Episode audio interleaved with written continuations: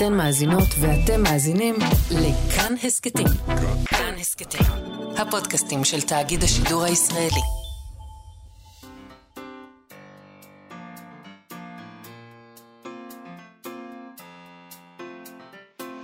מה שכרוך עם יובל אביבי ומה יעשה לה. שלום, צהריים טובים, אנחנו מה שכרוך, מגזין הספרות היומי בכאן תרבות, 104.9 ו-105.3 FM. אפשר לשמוע אותנו גם ביישומון של כאן, באתר של כאן, בשלל יישומוני ההסכתים השונים. איתנו באולפן המפיקה שלנו, טל ניסן, על הביצוע הטכני יבגני לייזרוביץ'. שלום לכם, שלום מה יעשה לה. שלום יובל אביבי. ב-23 בנובמבר, אחרי הבחירות, יצא בהוצאה הצלע מאיר, הספר ביבי, סיפור חיי. אה, מדובר באוטוביוגרפיה של בנימין נתניהו. ספר בין כ-600 עמודים, אה, באנגלית זה 700 ומשהו. אה, הוא כתב אותו בתשעת החודשים שבהם הוא היה באופוזיציה. ככה... הוא עדיין באופוזיציה. נכון, צודק מאוד, יובל. אנחנו לא קראנו, הספר קראנו, עדיין, לא. כי לא נותנים לנו עדיין. מהטעימות המעטות שניתנו, אה, למשל, אז על ההפסד בבחירות 2006, שבהן הליכוד בראשותו זכה ב-12 מנדטים בלבד, הוא אמר, הוא כתב, נאמתי בראש מורם, אבל כולם, הציבור, המערכת הפוליטית ובעיקר התקשורת, חשו שהסיפור שלי נגמר. כשחזרתי מגני התערוכה, אמרתי לשרה, הפעם זה באמת נראה כמו הסוף, אולי פשוט אתפטר, ונוכל סוף סוף לחיות את החיים שלנו. ברגע המכריע הזה עמדה שרה כסלע איתן. ביבי, היא אמרה, אלה הם החיים שלנו. סלע איתן. סלע איתן. סלע איתן, סלע מאיר. אה, היום נדבר עם עורכת הספר ליאורה לויאן, שהיא גם העורכת הראשית של הוצאת סלע מאיר. באתר של סלע מאיר, אגב, אה, מיצבו את הספר הזה של נתניהו לצד עוד כמה ספרים שהם הוציאו שם בשנים האחרונות, תחת הכותרת סדרת המנהיגים הגדולים. נתניהו ניצב שם לצד רונלד רייגן, מרגרט תאצ'ר ווינסטון צ'רצ'יל. אנחנו נבקש לשמוע מליאורה לויאן על העבודה עם נתניהו. למשל, האם הוא נתן לה לערוך אותו? בכל זאת, זה ביבי נתניהו. כן. אז מה, את מעבירה לו דפים אה, אה, עם עט אדום, כזה, עם מחיקות? מה זה הסגנון המזוויע הזה? תשנה את זה? לא יודעת. זה מסוכן. זה בעייתי. כן. אה, חוץ מזה, מדובר בספר שבעצם נתניהו כתב באנגלית ותורגם לעברית. אז מעניין גם מה שונה בין הגרסאות, האם יש... אה, למה את דברים חושבת השתנו. ששונה? כי את חושבת שהוא מוכר משהו באנגלית שהוא אומר לא, אותו האמת אחרת שלא. בעברית? האמת שלא חשבתי על זה, יותר חשבתי על דברים שהוא צריך להסביר לקוראי האנגלית, שלנו הוא לא צריך להסביר. הבנתי אותך. נגיד אם הוא אומר הר הבית, אז אה, אולי שם הוא צריך לתת איזה הסברים לסמל הזה. לעשות שלנו, הערת שוליים כזאת. לא, לתת איזה אוויר, משהו שיגיד להם על מה מדובר כאן, ולנו הוא לא צריך להסביר, אולי, אולי, לא יודעת, נשאל. נשאל אה, אותך. כן. וגם מעניין אותי האם אנחנו פוגשים שם, בספר הזה, נתניהו אחר ממה שאנחנו מכירים, אם אנחנו מכירים בכלל, הרי יש, יש כאן שני מחנות די ברורים, יש שנאה, יש אהבה גדולה, אה, אני בעיקר מאוד מאוד מחכה לקרוא את הספר הזה. גם אני. אבל בגלל זה אנחנו אמרנו, טוב, אנחנו עוד לא יכולים לקרוא, אז uh, בואו נדבר על זה בכל זאת, וננסה לשמוע קצת ממי אה, שקרא, כן. סודות מאחורי הקלעים. מהמעטים שקראו. בדיוק. אחר כך נדבר עם יונתן דורון בפינתו עובר מסך. אנחנו נדבר איתו היום על הסרט החדש, אשליות אבודות, שנעשה על פי ספרו של בלזק, לא פחות ולא יותר. לפני כל אלה, אה, הסופר והמאייר רמי טל זכה בפרס סאסה סטון לספרות ילדים לשנת 2022, על ספרו המפלצות של נועם, הוא יזכה ב-70 אלף שקלים. לצידו זכתה הפזמונאית והסופרת לאה נאור בפרס מפעל חיים, היא תזכה ב-25 אלף שקלים.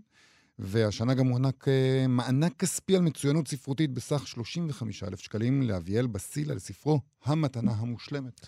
נכון, זאת הפעם השנייה שמוענק הפרס הזה על שם פילדה סטון, מארגון סאסה סטון, שמקדם את תחום החינוך לילדים מאושפזים.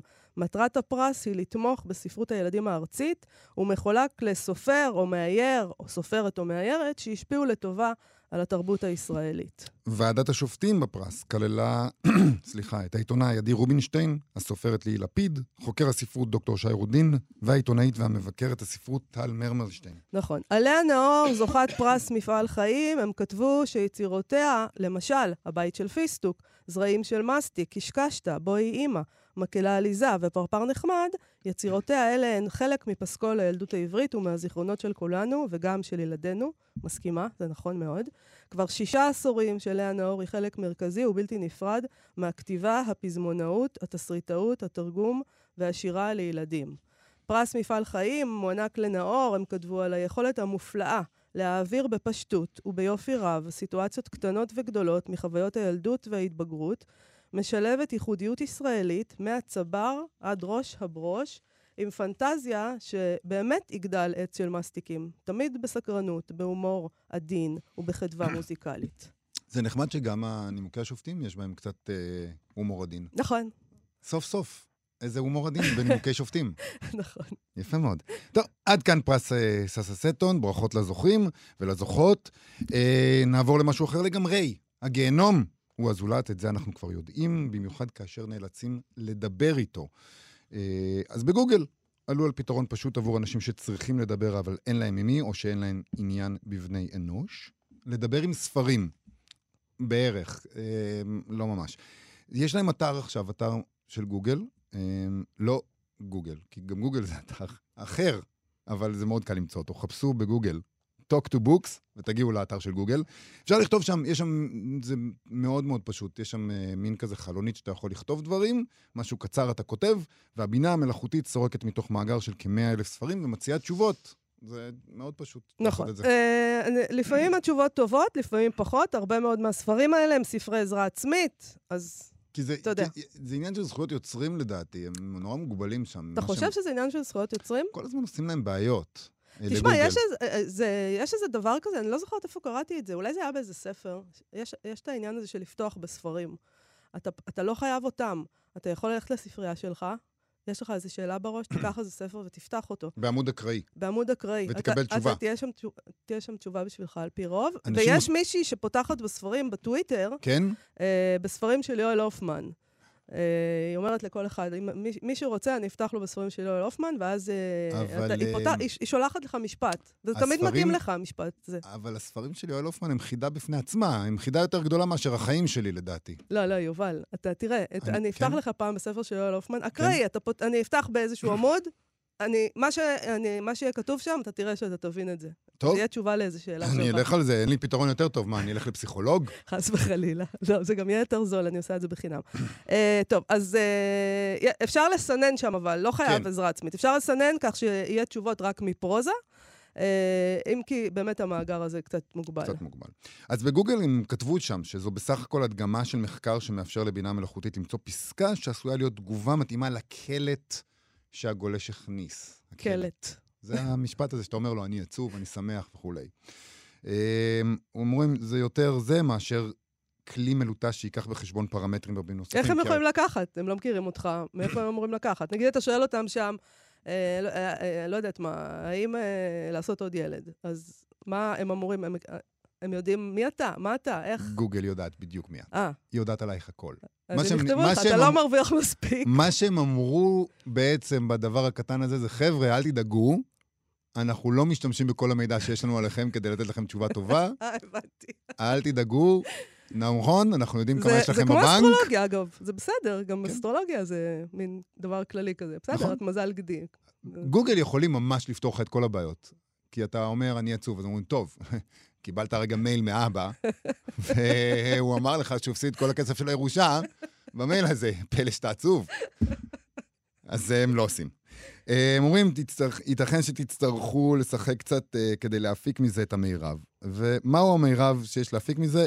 אה, לא ברור לי, כי לפי דעתי המשחק הוא המירב. נכון, זהו, זה שם. ברור, זה המשחק, אז- מה יש? אז מה, זה, אז, אז מה זה להפיק את המירב? טוב, אז שיחקנו קצת, אה, תוך סינון לפרוזה בלבד, וכך למשל, כששואלים את הספרים, מה הדבר הראשון שאתה עושה בבוקר? מה, מה שנקרא, מה אתה עושה כשאתה קם בבוקר? כן? מקבלים תשובות, תשובה מספר של סטיבן קינג, אני מנסה לצרוח, אני מנסה להתעורר, איני יכול. זה כל כך עוזר. זה פשוט כלי נפלא ששווה לשחק בו. אבל כשכותבים פשוט, אני כל כך שמח באנגלית, הכל שם זה, אנחנו מדברים באנגלית, כן? כן. אה, מקבלים דווקא פסקה מתוך איזה תרגום לאנגלית של מר מאני של א' ב' יהושע. זה יפה.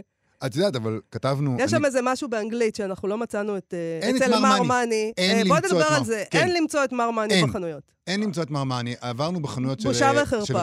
לא, זה לא, אני, אני לא בטוח שזה בושה וחרפה. למה? אני חושב שפשוט קנו את כל העותקים אחרי שהוא אה. נפטר. זה מה שאני חושב וואו, שקרה. יובל, אתה אופטימי. איזה יופי. לא חשבתי על זה. כי, כי כולם דיברו על זה שמרמני ומולכו זה, הסופרים, זה הספרים הכי גדולים שלו, ואותם אי אפשר למצוא, בעוד שספרים אחרים אולי אה, מדי פעם כן. אז אז גם יופי. בספריית בית אריאלה הלכתי לחפש אותו, וגם אותו לא וכל מצאתי שם. זה בשביל להבין מה, ה- מה שהם כתבו שם כי באנגלית. אנחנו תרגמנו אנחנו לעברית. תרגמנו, זה משהו ככה, כאילו אושר היה אפשרי עבורי, כאילו היה אי פעם זמן עבורי להיות שמח. כן, זה כאילו- אפרופו ה- אני כל כך שמח. כאילו, שאגב, שים לב גוגל איזה... קצת מורידים. הם מורבידים, זאת אומרת, גוגל מורבידי. מה אתה עושה כשאתה קם בבוקר? אני מנסה לצרוח ולא מצליח. מה, אני כל כך שמח, מה יש להיות שמח? מה, אתה דביל? זה מאוד מוצא חן בעיניי, אני חייבת להגיד. אם אתה מתלונן על עייפות, למשל, כתבנו, אני נורא עייף, עונים לך עם ציטוט מאמה של ג'יין אוסטן. אפילו החום יהיה מסוכן, את כבר עייפה. זה ציטוט שאומרים לדמות. כן. אני עייפה, היא ענתה. אבל זה לא סוג העייפות. ההליכה מהירה תרענן אותי. זה אופטימי. אל תחשבו שאתם עייפים. הליכה אה, מהירה תרענן אני לא. חושבת שמדובר כאן על אה, עצות שאתה אמור ליישם לא. בהכרח, אלא זה משפטי, אה, זה מין... אה, זה אמור לתת לך איזה... כלל המקרר את המשפט הזה, תסתכל עליו שבוע, תחשוב מה זה אומר לך. אני אגיד לך מה קורה. אני אגיד לך, יש להם שם 100 אלף ספרים, וכשאתה כותב, זה מזהה את המילה המשמעותית בטקסט שלך. אני כל כך עייף, אז ברור לחלוטין שהמילה המשמעותית היא עייף. אז הוא הולך על כל המאה הספרים האלה וסורק האם יש שם את המילה עייף, ואז הוא דוחף לך את הפסקה אחד שיש מהם, עייף. לא משנה איזה. כן. אבל, אבל כאילו בלי קשר למצב רוח שלך. שום דבר. ובמובן הזה זה לא מתוחכם. לא. כלומר, אם אתה אומר אני כל כך שמח, ואז הם אומרים לך מאלף בית יהושע, כאילו אושר היה אפשרי עבורי, הלו, אבל הוא אמר לך שהוא שמח. מה אתה... לא. לא, חשבת. כן. אבל גוגל יודע יותר טוב. אמ, יש שם דווקא עצה טובה לפי דעתי, מתוך הכרך, כשאתה כותב אה, שאני עייף, מתוך הכרך הרביעי של בעקבות הזמן האבוד, של פרוסט, של פרוסט, סליחה, לא יודע מה קורה לקול היום. אה, שאל את גוגל. גו- גוגל, אנשים שיקליד עכשיו שם, מה קרה לקול שלי. בקיצור, מתוך הכרך הרביעי של בעקבות הזמן האבוד, של פרוסט, סדום ועמורה, ככה זה הציטוט, אנחנו מרגישים עייפים לפתע ברגע שאנחנו מפחדים מהרגשת העייפות. זה תרגום שלי מאנגלית, כן? זה בטח עילית ישבון עשתה עבודה כן, יותר טובה. ישבון תתרגם יותר. כדי להתגבר על העייפות שלנו, מספיק שנשכח ממנה. זה עצה טובה. מאוד. אני לא יודע אם זה עובד, אבל אני מאוד עייף כל הזמן. אז ת- תשכח מזה רגע. טוב.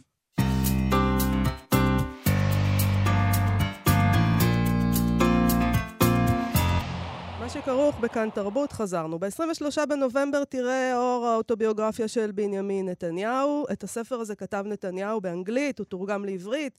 הוא יצא במקביל בארצות הברית בהוצאת סיימון אנד שוסטר, וכאן בעברית בהוצאת סלע מאיר. אמנם לא נתנו לנו בינתיים אפילו להציץ בספר הזה, ואנחנו משתדלים... חוצפה. ואנחנו משתדלים לקרוא את הספרים שאנחנו מדברים עליהם כאן, אנחנו לא באים ככה.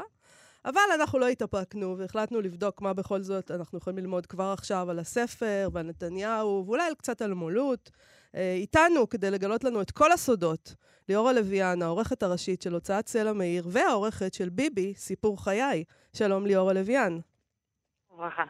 אמ, קצת משונה, אני רוצה אולי להתחיל בזה שהספר יוצא אחרי הבחירות ולא לפני הבחירות. כי מה, למה הוא לא רצה שנקרא את זה לפני? אולי זה אסור. כדי להשתכנע. ועדת הבחירות. אה, מגדירה את זה כתעמולה אולי. אמ, אז אני אגיד שתי דברים. הדבר הראשון הוא שהספר הזה יצא לדרך הרבה לפני שהממשלה נפלה. כן. זאת אומרת, זה לא ספר שכוון להיות אה, ספר בחירות.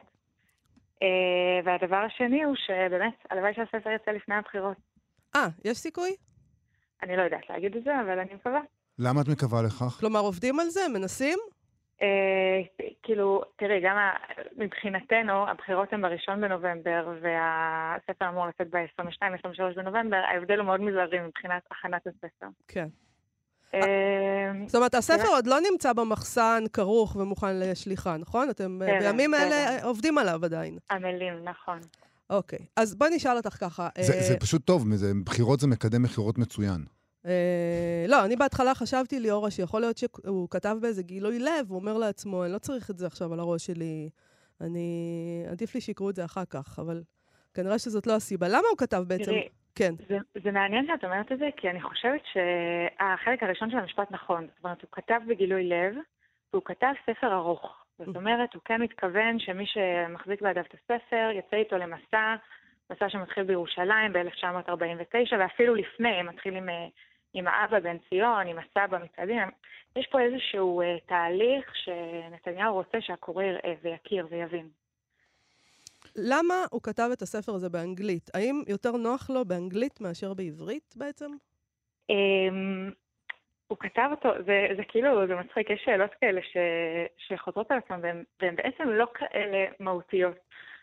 אה, אבל הוא כתב, יש כתב יד גם בעברית וגם, ב, סליחה, גם באנגלית וגם בעברית. Mm-hmm. בגלל הלו"ז של ההוצאה האנגלית של סיימון ושוסטר, אז, אז התהליך השלמת כתב יד באנגלית היה קודם.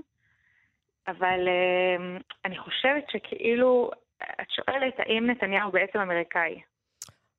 אוקיי, okay, כן. לא יודעת, לא, לא הרחקתי לכת ליאורה, אבל אמרתי, מעניין אותי האם יותר נוח, כי תמיד גם אומרים שהוא מדבר גם עם העוזרים שלו וזה, הוא מעדיף לדבר באנגלית. וזה מעניין, הדבר הזה. אחרי הכל הוא ישראלי, הוא לא, לא שיש לי משהו, אולי גם הרצוג, האבא, הנשיא הראשון, הוא גם, הוא גם היה דובר אנגלית ואולי העדיף לדבר כן. אנגלית, אבל ביבי נולד פה. כן, תראי, אני עובדת על הספר בעברית, ואנחנו בהחלט מדברים בעברית. אה, יש לו עברית אה, מאוד מדויקת. אה, אבל אני חושבת שיש מגוון מאוד רחב של נושאים שבהם הוא פיתח את תפיסותיו והיה צריך בעצם לחדד את הרעיונות שלו בעיקר באנגלית. כן. אוקיי. אז יכול להיות שזה קשור. יש הבדל בין שתי הגרסאות? הוא אומר דברים אחרים לסיימון שוסטר מאשר לסלע מאיר? אה, זו שאלה ממש מעניינת. קודם כל, אה, הסיפור הוא אותו סיפור, כמובן, זו אוטוביוגרפיה, הפרטים הם בגדול אותם פרטים. אני חושבת שאין אדם כמו בנימין נתניהו שיודע להתאים את מה שהוא אומר לקהל שלו. לכן ברור שיש דברים שבמהדורה האנגלית צריך להרחיב או לקצר לגביהם, וההפך בעברית. אה, אגב, גם כעורכת, זה הרבה מהתפקיד שלי, לעצור ולהגיד, כאילו, אני מסתכלת על כתב היד, ואני אומרת, רגע, זו נקודה, שאני כסתם קורא ישראלי סטטיסטי, הייתי מאוד רוצה שתרחיב עליה, או תסביר, או יש שאלות שעלו בישראל ולא יעלו בארצות הברית. את יכולה לתת דוגמה למשהו שקראת ואמרת, רגע, רגע, ביבי, צריך להרחיב פה. קוראת לו ביבי אה, או מר נתניהו? איך זה עובד ביניכם? אה, כן, מר נתניהו. אוקיי. אז הוא, הוא מסכים? את, את שולחת לו הערות כאלה, ואז הוא אומר לך בסדר, או שהוא אומר לך את בבלי לי את המוח? אה, לא, אני חושבת שאת הרוב המוחלט הוא מקבל. אה, אני חושבת שזה דבר שבגדול אפשר להגיד עליו, שהוא מקיף את עצמו באנשים, אה, לא בשביל שיהיו עציצים. כאילו, אתה, באתי כעורכת ספר, כאשת מקצוע, והוא אה, מעוניין שהספר שלו יהיה מקצועי. אז, אז את יכולה לתת איזה דוגמה קטנה? את יודעת, אנחנו לא קראנו את הספר, זה נורא מושך. משהו ש... כן, משהו ש... שאת ביקשת לגביו אולי לגביו להרחיב, ומה הוא הרחיב, ואיך זה התנהל? אה, אני אתן איזושהי דוגמה, אה, ממש, אה, פשוט זה עלה בפגישה הראשונה שלנו, אז זה גם דרש יותר תעוזה מצידי, כדי להציע איך הוא יגיב, אבל להגיד ממש מאה אחוז. יש איזשהו תיאור של שיחה שלו עם המלך חוסיין, עם מלך ירדן, שבו הוא מספר שהוא הרגיע את חוסיין שהוא לא, לא מעוניין להקים, בניגוד למה שטענו כלפיו, הוא לא מעוניין להקים מדינה פלסטינית בירדן. עכשיו בסדר, אני חושבת שקורא אמריקאי, אירופאי, קורא את הדבר הזה, אומר סבבה, ממשיך הלאה, קורא ישראלי, אומר, אה, למה? איפה? אז, אז אמרתי לו, אני חושבת שכדאי, אם כבר הגעת לנקודה הזאת בספר, אז כדאי להרחיב לגבי זה, ובאמת, הוא הוסיף כמה משפטים. יפה, מעניין. אה, יש איזה עניין כזה, אה, בתחושה שלי, יש איזה אלמנט של סיכום, כשאדם כותב אה, אוטוביוגרפיה עם סיפור חייו, עוד, את יודעת, משהו עב כרס כזה, אה, אתם מציבים אותו באתר שלכם, סלע מאיר, לצד גדולי המנהיגים, צ'רצ'יל, רייגן, תאצ'ר, אה, לעומתם נתניהו עוד חי, עד 120. ולא רק חי, הוא רץ, הוא רץ לבחירות, עוד פעם, ואולי הוא יהיה עוד פעם ראש הממשלה. ואז אז יש איזה... את חושבת שכשהוא כתב את זה, ב, בימי האופוזיציה שלו, הוא פשוט... יכול להיות שהייתה לו תחושה שהוא לא, לא ירוץ אולי עוד פעם, הוא, הוא סיכם בעצם. אמ, זו שאלה טובה. אה, היא מתחלקת לשניים. קודם כל, באמת הוא מופיע באתר שלנו בשורה אחת עם אה, המנהיגים הגדולים של המאה ה-20.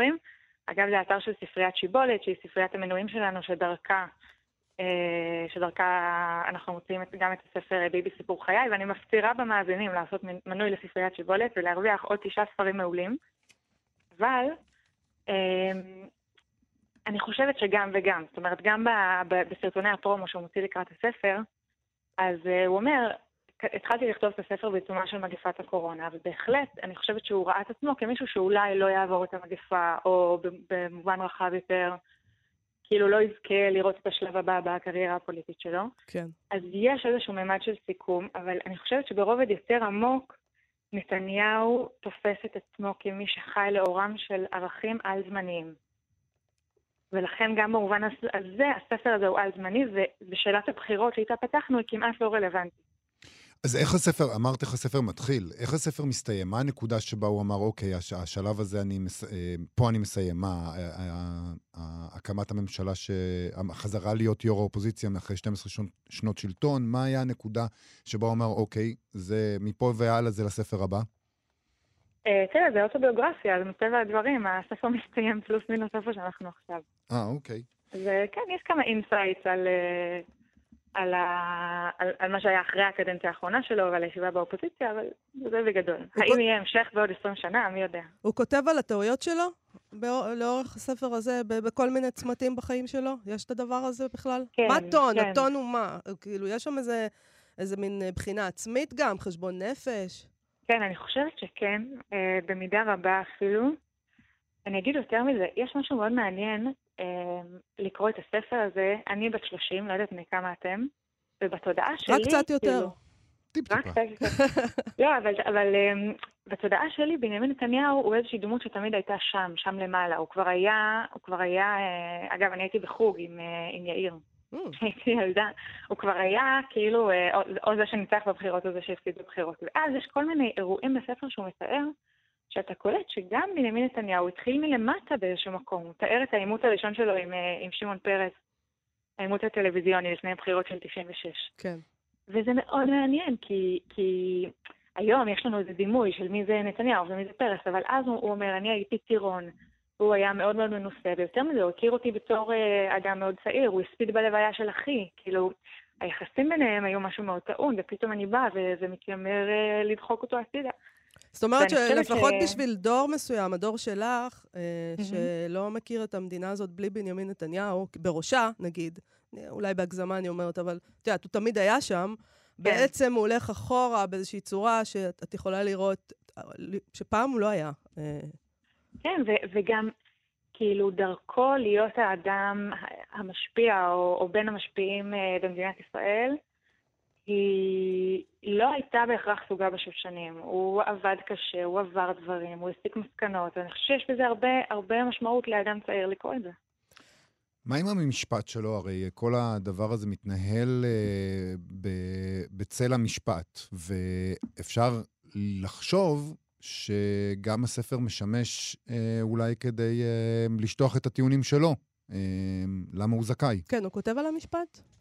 הוא כותב על המשפט.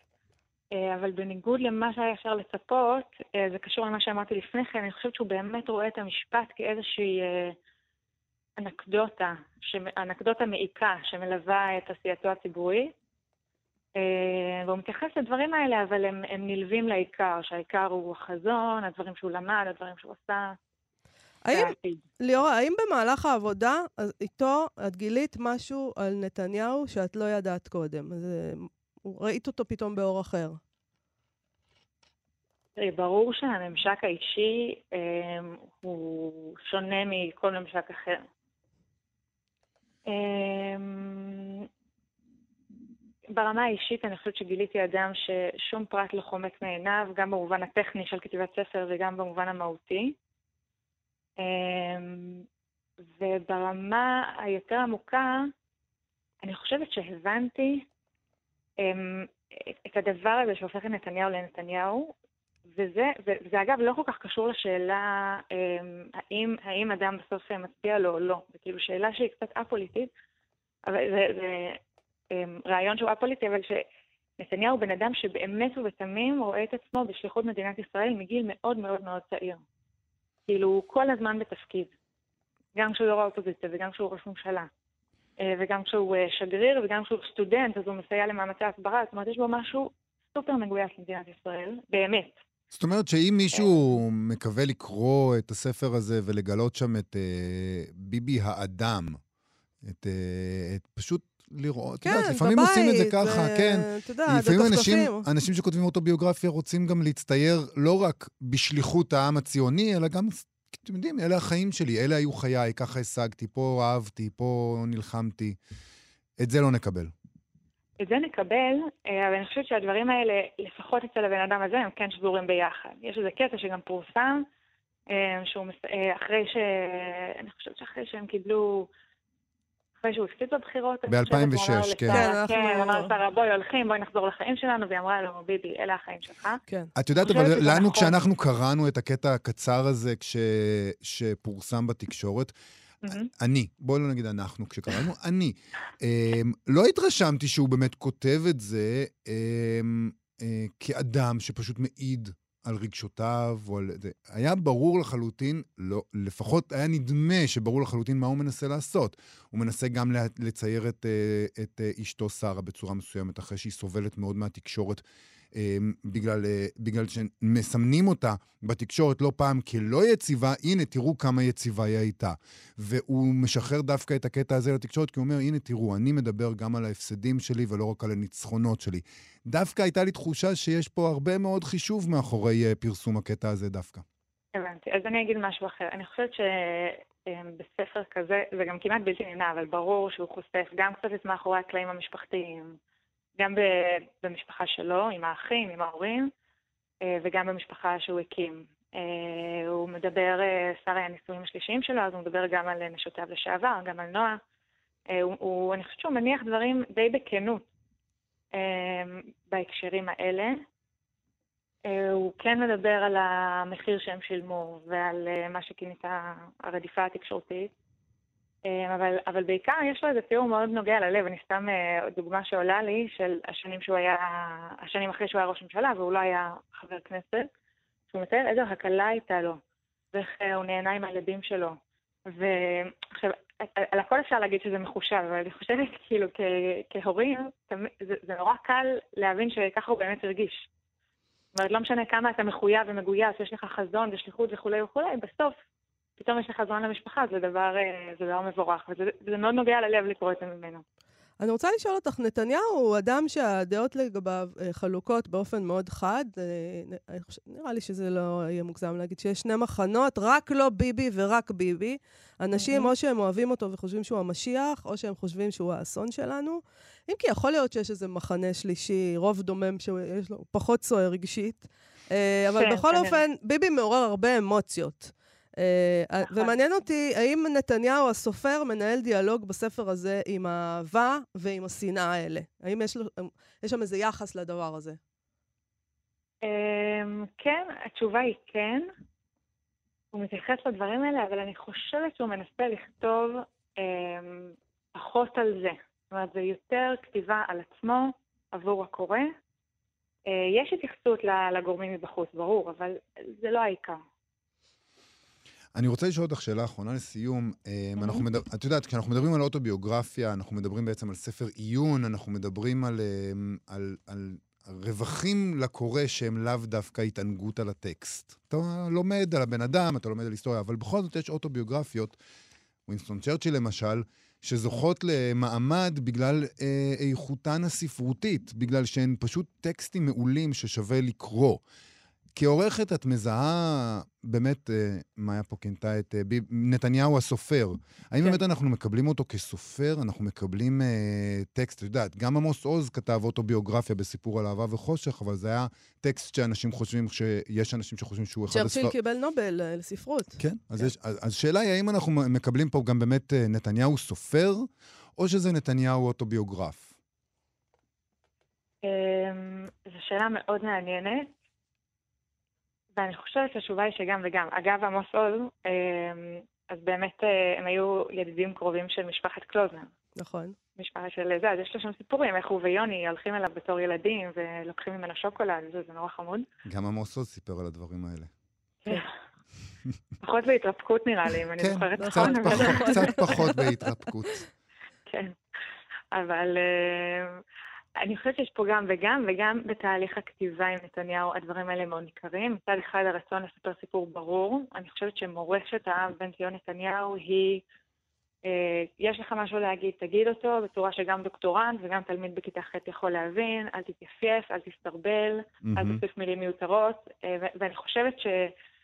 אה, חרב העריכה של האב בן ציון בהחלט מונ- מונפת, מונפת. על הספר מונחת, הזה? וואו. מסכן, ביבי, כל כך הרבה שנים עם אבא שלו. טוב, כולנו הולכים עם אבא שלנו איכשהו, על הראש. כולנו הולכים, לא, והוא גם, אה, שבן ציון נתניהו מקבל מקום, אה, מקום של כבוד עצום בספר, זה ממש לא בקטע של דמות אב מאיימת, אבל ברור, ברור שהוא הולך עם הדבר הזה. כן. מצד שני, הוא איש עברי, הוא איש ספר, הוא אינטלקטואל, אה, וגם גם אם הוא ינסה, הוא לא יוכל לכתוב רק אוטוביוגרפיה.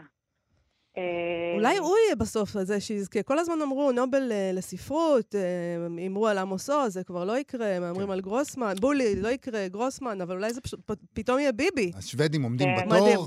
בתור, לא. זה קלאסי. גם כשצ'רצ'יל זה קיבל את הנובל לספרות, אנשים היו בשוק, אז אל כן, תהיה אני זה. חושבת שאם ביבי יקבל את הנובל לספרות, זה יהיה...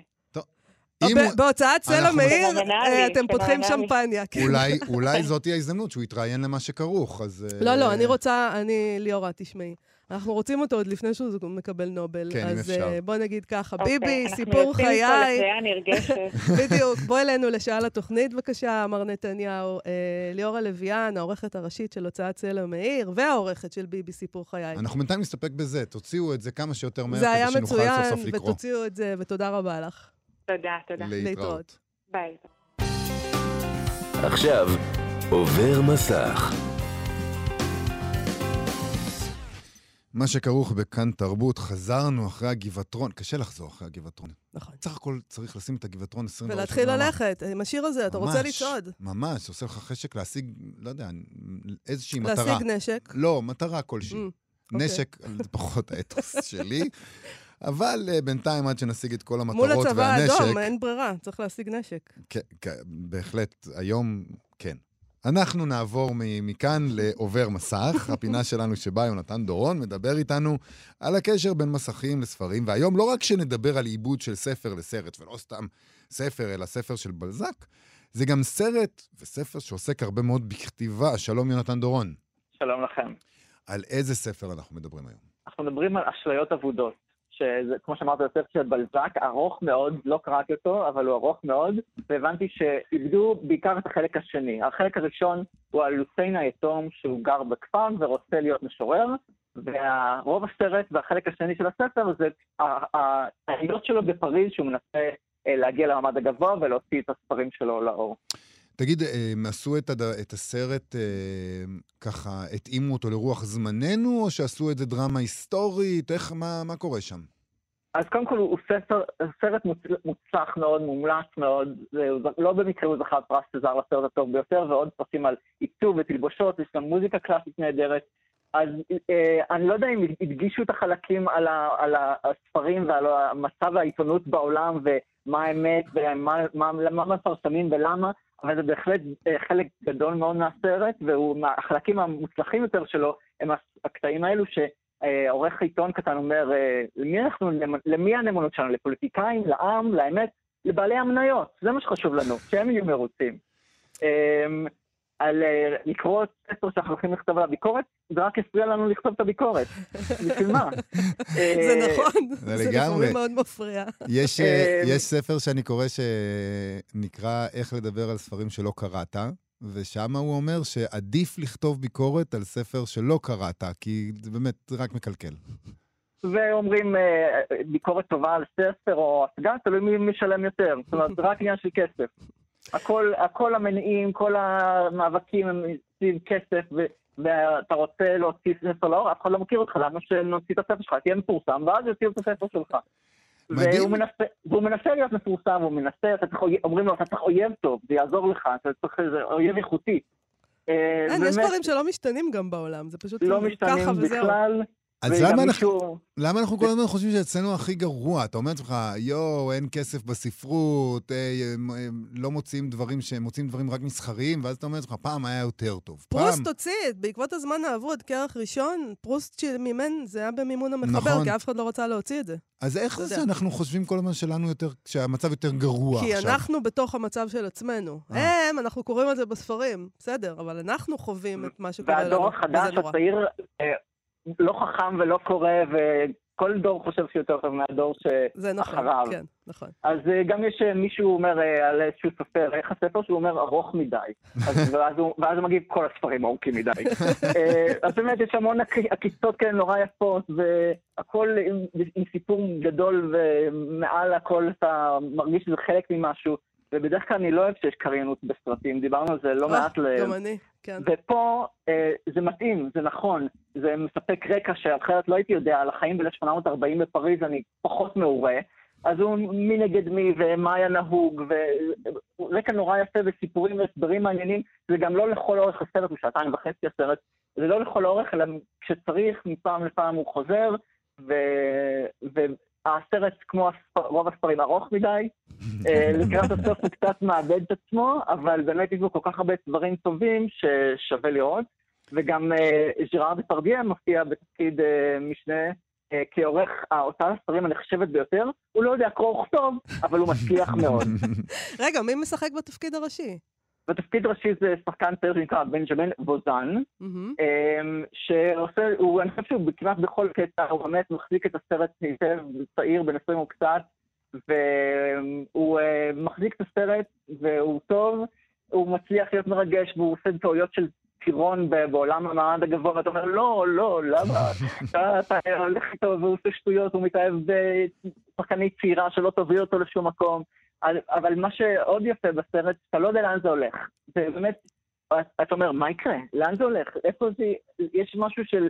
בדרך כלל אנחנו רגילים כבר, ראינו הכל, אנחנו יודעים הכל, הכל צפוי, ופה הם מצליחים לחדש ולשנות ולחדש, זאת אומרת, אה, ספר ישן, אבל לחדש בתפיסה שאתה לא יודע בדיוק מה יקרה, אתה לא יודע, הסיפור אהבה, אתה יודע שלא ייגמר טוב, אבל, אבל יש שם עוד משהו, ויש שם על עולם התיאטרון גם, יש שם, אה, מתברר, אני חושב שזה זה נשמע כמו דמות אמיתית, שמשלמים לו כדי שיזכור אנשים למחוא כפיים או לעשות בוז. לפי, לפי מי שמשלם לו יותר, שוב. אה, יש אנשים שתולים שבערב הבכורה קובעים את גורלו של, הס- של, גורלה של ההצגה.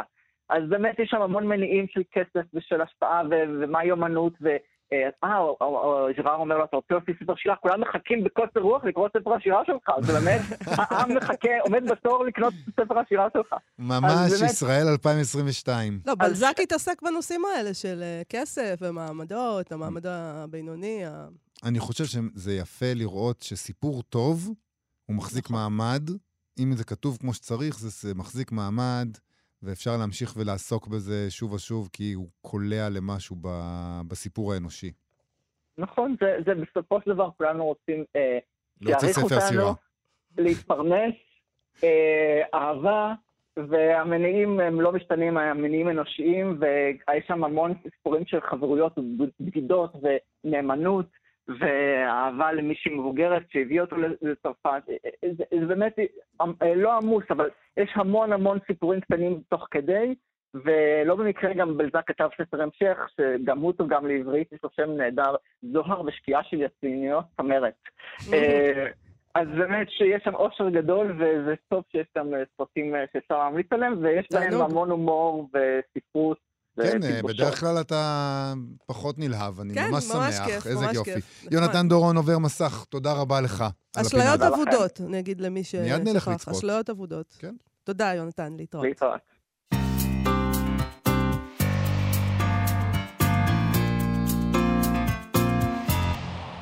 מה שכרוך בכאן תרבות, כמעט יצא לי מה שתרבות בכאן כרוך, אבל הצלחתי אפשר להימנע לשנות, מזה. לרענן קצת, נכון. זה בסדר. לא יודע, הצל... הצלחתי למנוע את זה, אבל משום מה דחוף לי. לדווח, כן. אה, מה שמתחולל בפנים. מ- מזל שאת הדברים האחרים אני מצליח לסנן, כי יאללה, יוסטור. טוב, אנחנו חזרנו, אבל נסיים עם סטטוס ספרותי של הספרייה הלאומית, שהם העלו בשבוע שעבר לציון 132 שנים להולדתה של הסופרת אגתה קריסטי, סופרת המתח המפורסמת, והם שואלים, איך שומרים את סופו של ספר המתח המצליח ביותר בעולם בסוד? וזה סיפור נהדר. אמ, אז מסתבר, כותבים אגתה קריסטי, אה, סירבה שאחד מהסיפורים המותחים המצליחים ביותר שלה יתפרסם, והייתה לה סיבה טובה מאוד לעשות כן.